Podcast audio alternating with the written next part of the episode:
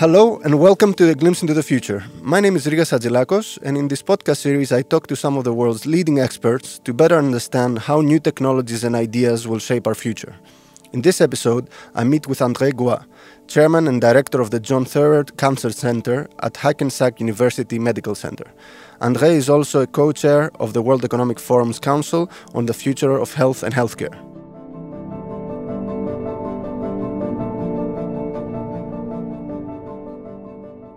So André, what are the biggest challenges in health and healthcare globally right now? What would be some of the three buckets that you would say are the biggest challenges? It's a really important topic, as you know, and as is illustrated by the fact that in Davos this year, we're actually up to 20% of the sessions are on healthcare. So it's really becoming a centerpiece. And there are a number of factors that will definitely radically change healthcare. And that generates a lot of anxiety, but I think it's an opportunity because the way it is, healthcare is not sustainable. The costs growing much faster than GDP, twice the pace of GDP, representing 18% in the US, or $10,000 per patient per year in 2015. So that's not sustainable. The aging of the population globally by 20 years from now, by 2050, 20% of the population will be more than 60 years old. And also the increased burden of the non-communicable chronic disease in both Western and emerging countries. So this is really becoming a problem that we have to address seriously. And those are the challenges. And what is radically changing healthcare are a number of factors that actually converge together to force us to take this opportunity and change it. The first set of factors is the digitalization of healthcare. Mm-hmm. That gives you access, obviously, to patients, to data, and et cetera. So this is really one aspect. The other aspect is the explosion of innovation in medicine. Mm-hmm. And if you focus just in oncology, but it's true across medicine, the increase of the pipeline, two-thirds of the pipeline of medicine is in oncology. We have immunotherapy that is radically changing cancer care, and it's just the beginning. And also we have now better ways to approach what we call the biological diversity of cancer. So in other words, cancers can look the same under the microscope and on a CAT scan from one patient to the other as a presentation, but behave very differently because they're genetically different. So when you put this all together, that really forced the healthcare system to change. And there's a number of directions that are being explored, and we are looking at this as part of the solutions, as part of the Global Council of Future of Health and Healthcare. So which one of these technologies do you think will be ripe enough in the 10 to 15 years to have radically changed the ecosystem of health and healthcare, and how? If you could run us through a bit of how the digital technology is going to change and how the precision medicine you mentioned is going to change the world. In your background, I work as part of the Global Council of Future Health and healthcare over the last couple of years. We have looked at what are the root causes of this problem that we just mentioned. And when the conclusions are pretty clear and there's a consensus on the fact that it's because the system is fragmented and people function in silos and there's a misalignment on the stakeholders. So the current council is really looking at solutions. And the solution to fix the problem of health and healthcare is actually multi-layered, evidently. But one of the key things is to make health and healthcare a continuum, not separate. So health, prevention, if you want to call it, mm-hmm. and healthcare or sick care delivery, right? So one continuum. And who would be at the center of this continuum? The patient. They should be human-centric. So that covers prevention and treatment. Human-centric. Why? Because this is the main players.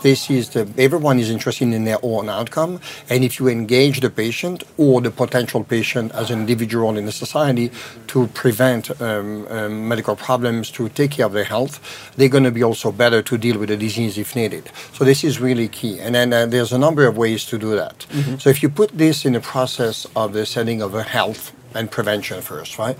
Not to separate, but just to illustrate the different factors, talking about technology.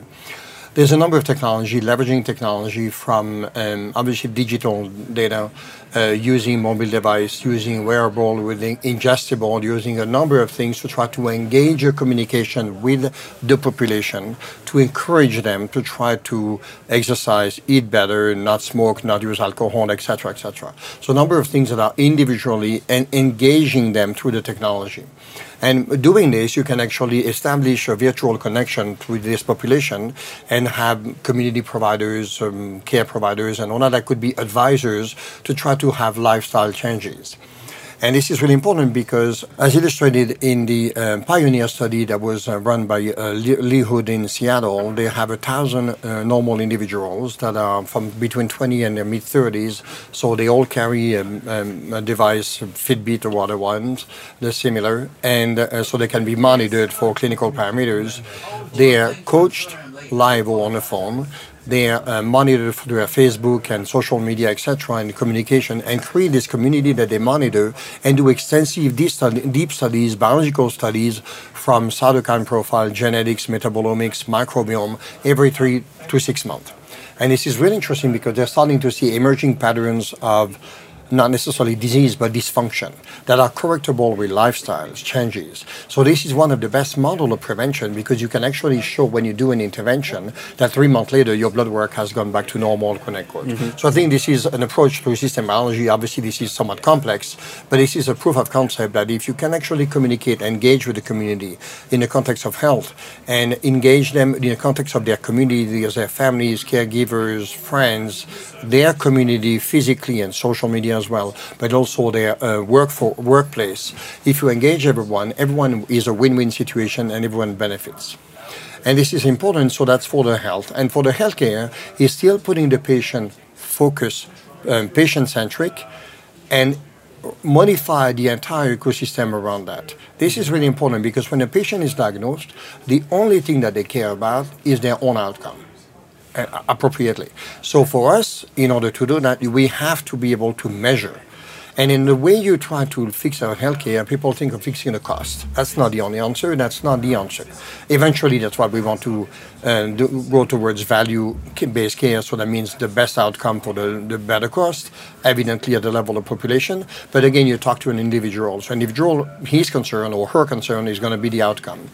So you want to try to develop technology that will allow you to follow each individual mm-hmm. on their pathway for whatever the disease. We have done a platform in oncology in our cancer center and collaborating with a number of centers on this. And many companies, many groups are looking at this as well, using big data to try to really explore what are the patterns of care and the outcome at the individual level. And it's really, I would insist, on the individual level. So we capture by removing the biological variants, by stratifying patients based on their phenotype, what I call phenotype representation. That means the clinical markers, the biological markers that we know that matter in cancer, the molecular markers that we already know matter in your decision of treatment and outcome. So then you reduce your population into the smallest bucket as possible to compare apple with apple, if I can use this comparison. So when you do this, sort of a barcode for that subset of patient, you can actually have an homogeneous population. And when you look at their outcome, this is a reliable outcome. They should have a similar outcome. They have so many similar characteristics. So if you reduce this biological variance, if there is a biological variance, if there is a variance across providers, that's because of physician decision or provider's decision or the care team. So then you can correct that. And this is really important to go granularly speaking at the individual patient level. So all of this requires a way to communicate to fix all this. We need to have a commonality. We need to have a language and something that allows people to communicate because, as I mentioned before, all the stakeholders are typically very misaligned because they have different perspectives. And if you look at just the cost of drugs in the big picture, I mean, we need to really look together at what's the best outcome. So what is the source of this commonality and this dialogue that we can establish? And that's evidently through data. So data, evidence-based medicine to try at the individual level that will allow you to say the clinical, take an example, the clinical benefit of an expensive drug but that is given sometimes later in the course of a disease because it has been approved after second or third or fourth line of therapy, as an example. Well, if this population benefits so much, we should bring this treatment up front and remove the wrong treatment. And that's really important because it's very clearly established that in healthcare in general, particularly in oncology, up to a third of what we do has no impact or very little impact on the outcome.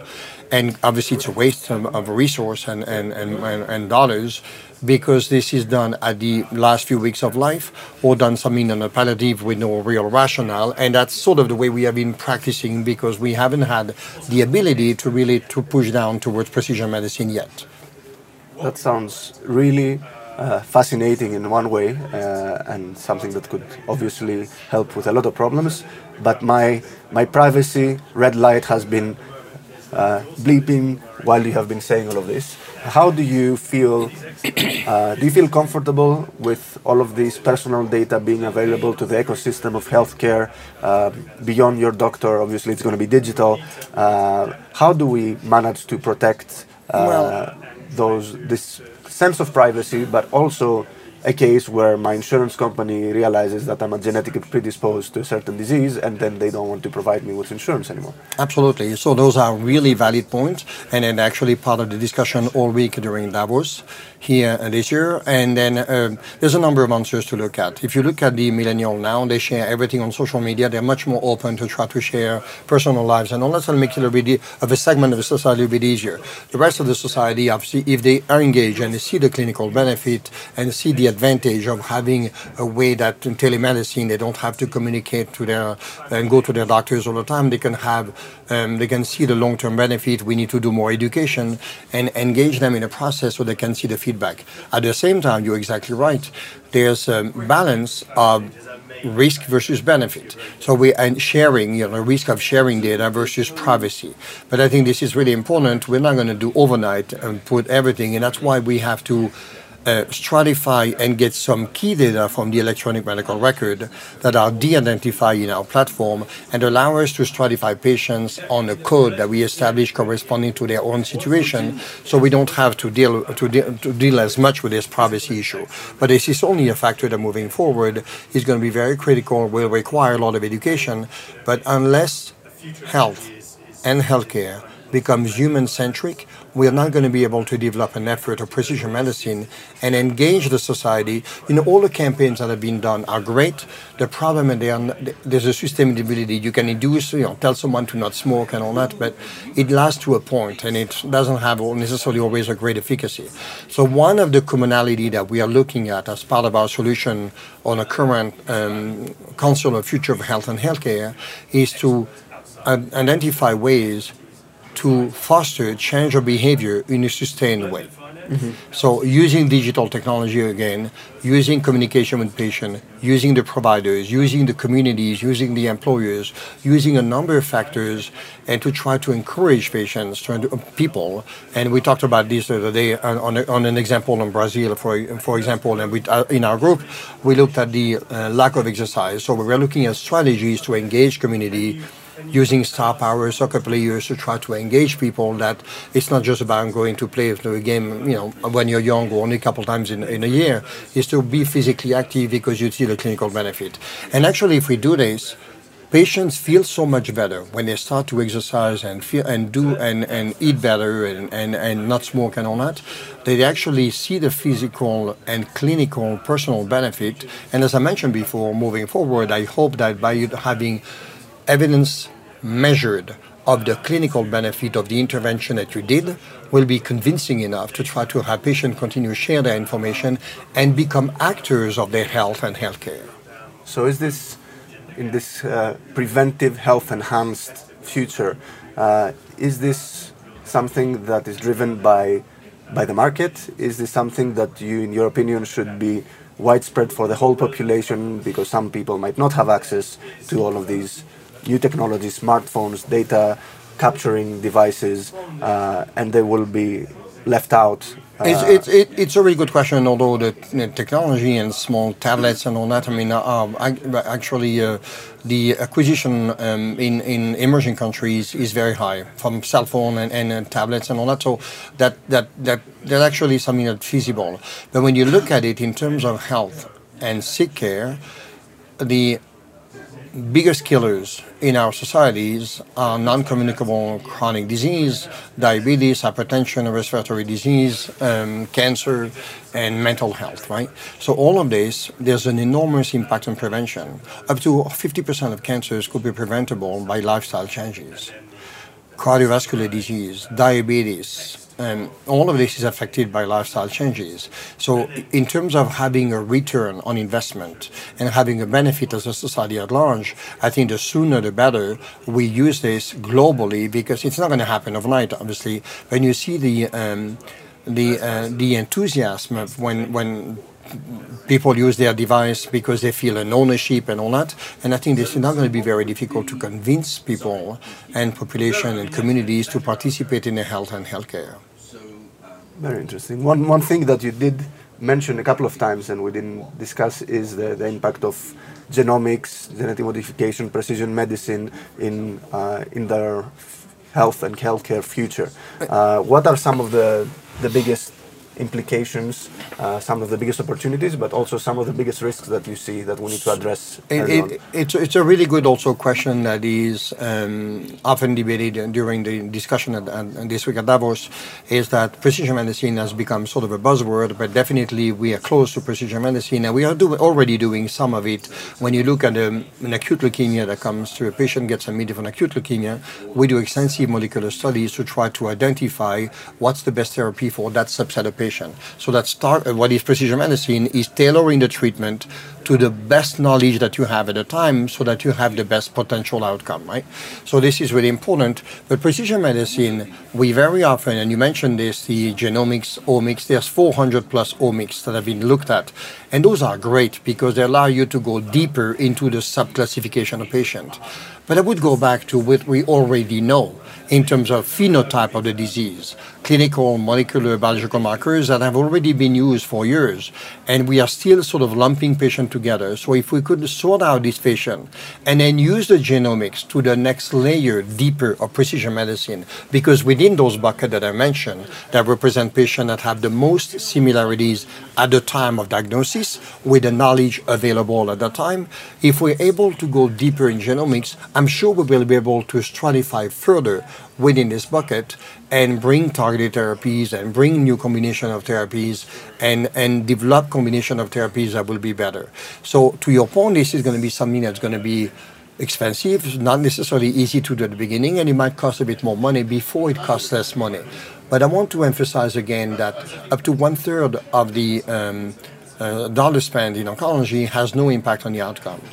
30 to 70% of the patients who are treated, I should formulate this differently, among the drugs that are approved by the FDA, and there's nothing wrong about this, or drugs approved in the European Community Agency, all around the world, because they're approved based on an indication after X number of therapies, they still do not work in 30 to 70% of patients. So this is also an opportunity for amplification. So I think the matter is that to shift the cost from the waste to a technology that will be more expensive, to novel therapies that you're going to bring earlier, using precision medicine to give the best treatment available of the day at the time of diagnosis, at that period of time, and to try to use as much as possible a precision medicine dashboard to try to drive the decision. And I think if you give providers a tool to have a better decision at the time of diagnosis and at the time of relapse and at the time of every progression, the outcome will be better because physicians want to do the right thing, obviously, and they're it's difficult, somewhat lost in translation, the care providers, because science is going so fast and then the classification of diseases is evolving so fast. The classification of cancers, it will evolve from an organ-based to a molecular pathway-based disease. There's no question about this. So we will see drugs that will have activity across different tumor types from organ-based classification.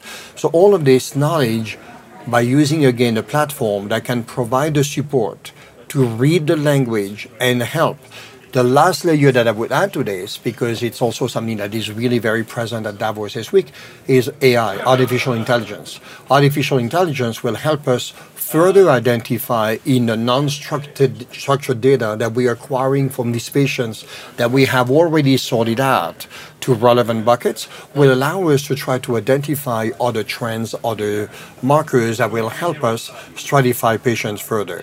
The advantage of this is that once you develop in some areas, the system is learning, so the decisions are better and better, and therefore you can implement this at a broad scale. So you need a broad scale to develop precision medicine to identify the buckets within the population. But once you have established these, I don't like the word pathways, but when you have established these roadmaps, if you want to call it, then you can expand this at a much broader scale and make it easier and easier. So all in all, after your discussions here in Davos, but also within your council, you're optimistic that in the next 10 to 15 years we'll have a better, more advanced, more inclusive healthcare system? I'm very optimistic that, although we have been talking about changing healthcare for decades now, I'm very optimistic that we had a great session last night with over 120 key leaders in the field across the different stakeholders. Everyone is on board knowing that we have to do something different. And I think for the first time, we have a roadmap on how we're going to do this, using data to provide a commonality, a language, to try to guide health, prevention, and seek care, better decision to improve the individual outcome and along the way reduce the cost. Well, we all hope that you succeed. Thank you very much. Thank you for having me here. That was André Goeau, Chairman and Director of the John Theurer Cancer Center at Hackensack University Medical Center. My name is Rigas Hadzilakos, and that was all from this episode of A Glimpse into the Future.